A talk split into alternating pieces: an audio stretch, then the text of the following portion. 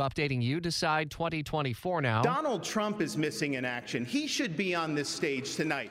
Uh, Several of Donald Trump's rivals, including Governor DeSantis, stepping up their attacks against him in the second GOP presidential debate. Might it buy any momentum coming out of it in the polls and uh, start to uh, take away some of the lead, this seemingly insurmountable lead that Trump holds over the field? WOKV political analyst Rick Mullaney with the JU Public Policy Institute is here. And, you know, as we look at the morning after, is it going to be, do we see anyone riding momentum out of this, Rick? Rich, I don't. I don't think. In answer to your first question, I don't think it's going to change versus Donald Trump. The reality is that Donald Trump has a dominant lead. The reality is is that Donald Trump is your most likely nominee. But tonight, last night's debate was really about that alternative to Donald Trump. And for anyone really to challenge him, they need to be the alternative and they need to consolidate the non Trump vote. And that's what you're trying to do last night.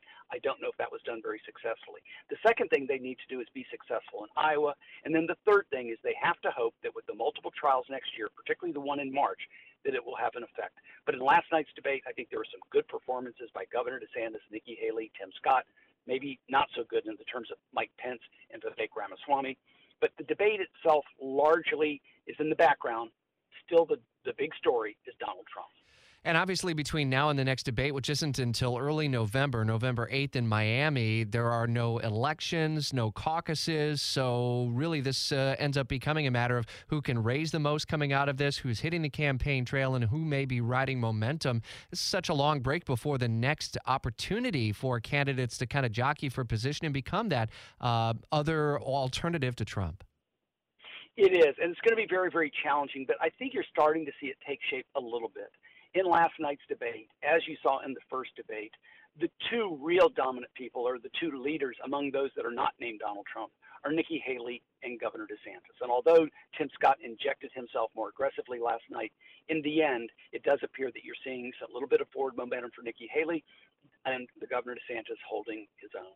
And for them, they need to become the alternative, and it needs to narrow quickly because as long as that vote remains fragmented and Donald Trump has the dominant lead he has, it's going to be hard for anyone to overtake him. It's a bit, it's a tall order for anyone not named Donald Trump. How does Haley distance herself, having been tied at the hip in the uh, Trump administration for a period of time? I think she's able to contrast himself in several ways, and she's done that. Uh, she did it last night on China, but she's also done it on Ukraine. And she certainly demonstrated in the first debate and last night her strength in foreign policy. She's also done it on spending, and she's contrasted herself with Donald Trump talking about over seven trillion in debt uh, during the Trump administration, and she talks about spending. And third, she does it on abortion, uh, where it's an interesting pathway for the Republicans. They're struggling on abortion, but this is one where she is not necessarily in the Pence category. But I think for Nikki Haley, she has sort of carved out this lane as what you might want to call it the more traditional lane or the Republican uh, legacy, uh, the, the Reagan uh, Republicans versus the more populist approach.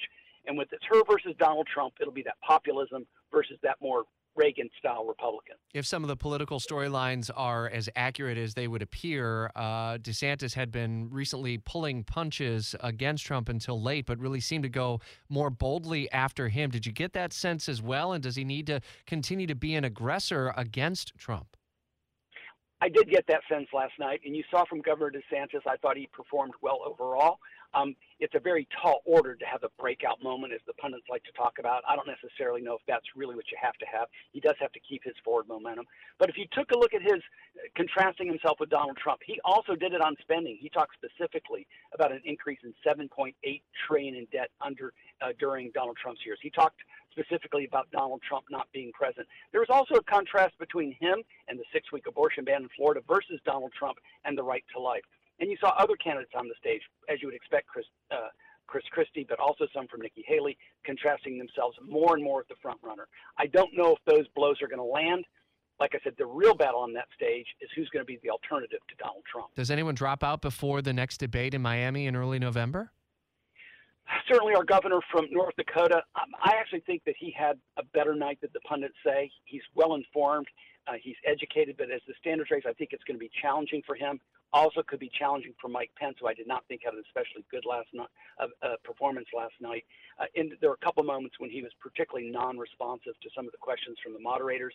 Uh, I think those are the two, uh, most likely two. But in the end, if it remains big, if it remains fragmented, that's advantage Donald Trump. And does Trump even uh, give a, a, a consideration to attending debates, or does he continue to do what he's been doing? He's going to continue doing what he's been doing. I think he's going to give very little participation to these debates. And in fact, I think he's already had an announcement that says he will not be participating in further debates. His strategy of not attending the first debate or the second debate, I believe, has worked out well for Donald Trump. Only a couple of months remain until the next, actually, just over a month remaining until the next debate. November 8th, it'll take place in Miami. WOKV political analyst Rick Mullaney with the JU Public Policy Institute. Always value the insight, my friend.